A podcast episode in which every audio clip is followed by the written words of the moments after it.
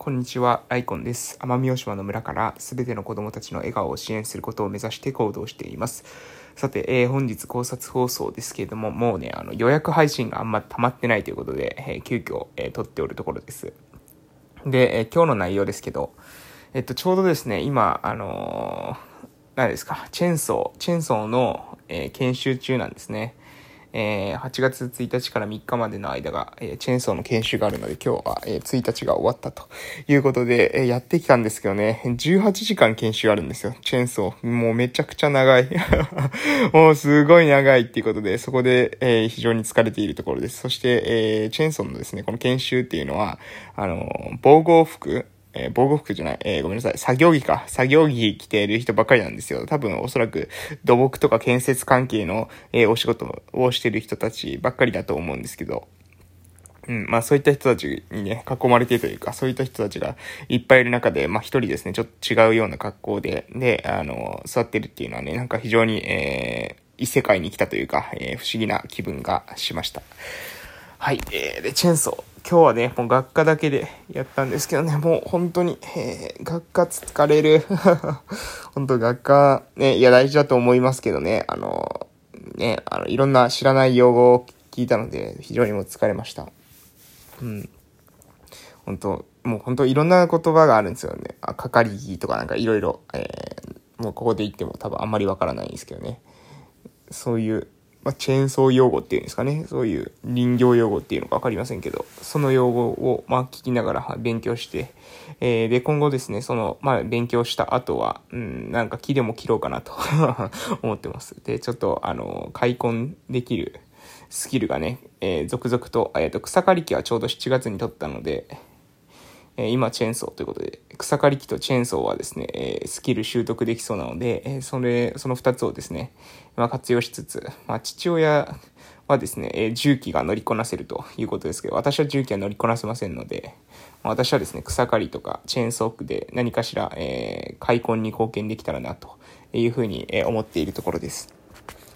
もう本当ね、工作放棄地って皆さんわかりますかね？工作がもう放棄された土地なんですけど、要するに昔農業してて何かそこで、えー、育ってたんだけれども、まあ年取って、えー、おじいちゃんおばあちゃんになってしまって、なかなかですね、そこまで手が回らないってことで放棄された土地があるんですよね。で、その工作放棄地っていうのがもうかなりの量になってますし、多分今後もですね、高齢化に伴ってどんどん増えてくるということが予測されています。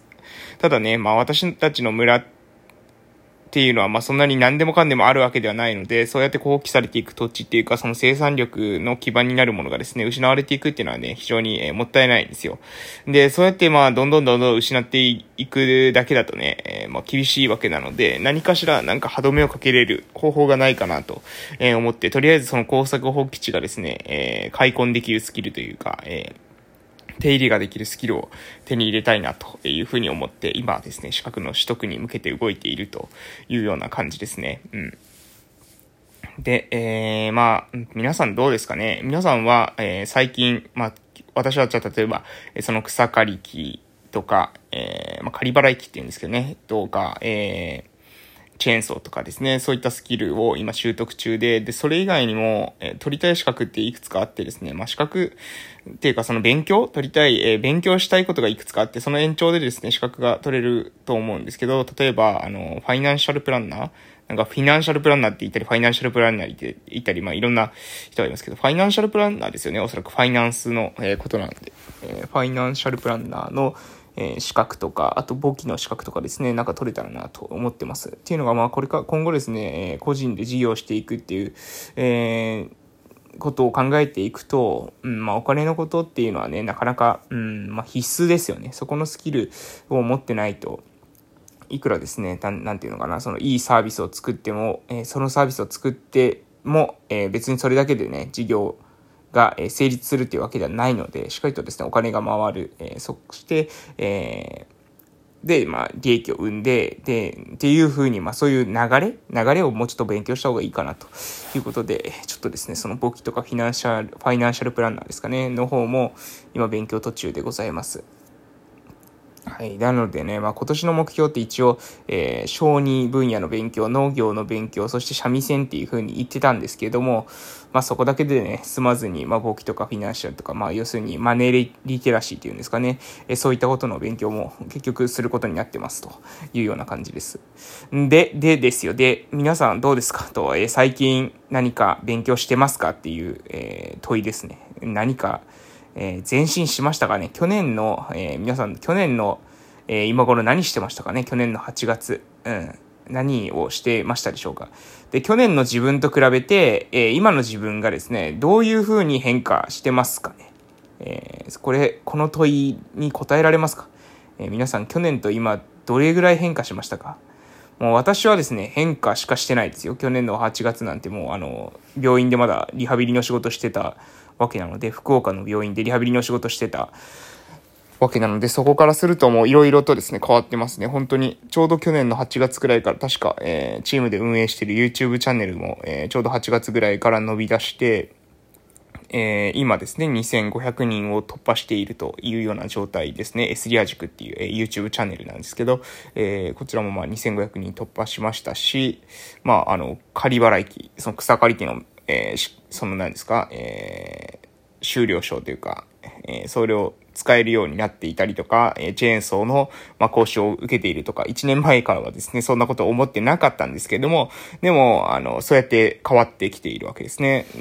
ですけど皆さんどうですかね？と1年前と比べて何か変わりましたか？あなたのその周りの環境、あなたの何ですか？生活、そしてまああなたのその人生のその何ですか？進み具合ですね。人生1年間でどうですか？って聞いたときに、まあ、私にですね、私勤めてた時に、えー、後輩がいたんですけどね、1、1年間経ってですね、えー1年間どうだったっていう風に聞いた時にですね、1年前と変わりませんみたいな感じでですね、言ってて、まあそうだよなって、えー、その時思いました。なので、あの、何です、えっ、と、私たちって学校に出てる時に1年生の、えー、勉強して、2年生になったら自然に2年生の勉強してるんですけど、でもですね、社会に一度出るとですね、あの、勉強しないっていうことができるようになってくるんですよね。もちろん、えー、1年目、2年目、3年目って言って、だんだんと年齢が上がっていくので、えー、少しずつ、えー、やる内容が変わってきたりはするんですけれども、でもそれにしても、今までのその人生の変化と比べたら、圧倒的に変化が少ないんですよ。なので、えー、自分でですね、この方向に進みたい、こういうことがしたい、ああいうことがしたいっていうことを思ってないと、あの、ビビるくらいですね、何ですか、あの、1年間一瞬で、しかも何もしないまま、何の変化もないまま、えー、過ぎていきます。しかも、これ面白いことに、えー、そういって何もしない人っていうか、なんか何も変化しない人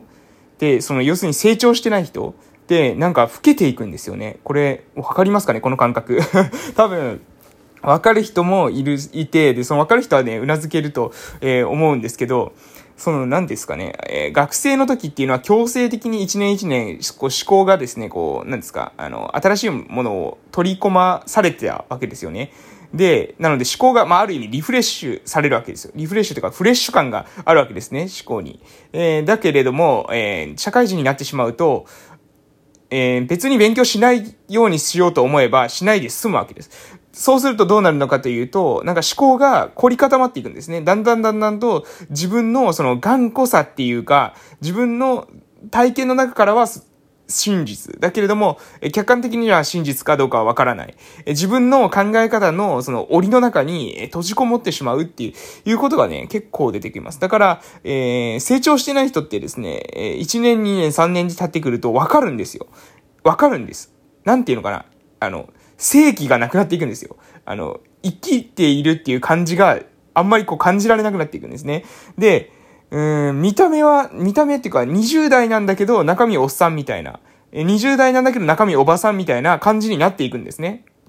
なんか老けちゃう。えー、これが、これね、えー、ディス、で、まあ、ディスで、ディスかディス、ディスですね。ごめんなさい、ディスですわ。あの、ディディスじゃないですって言おうと思いましたけど、よく考えたらディスでしたということで、あの、まあね、私は、うん、あの、前から言ってますけど、えー、子供たちに、えー、自分を合わせられるように常にこうしたいなと思ってます。あの、子供たちっていうのが、まあ、なんていうんですか、その、最新の、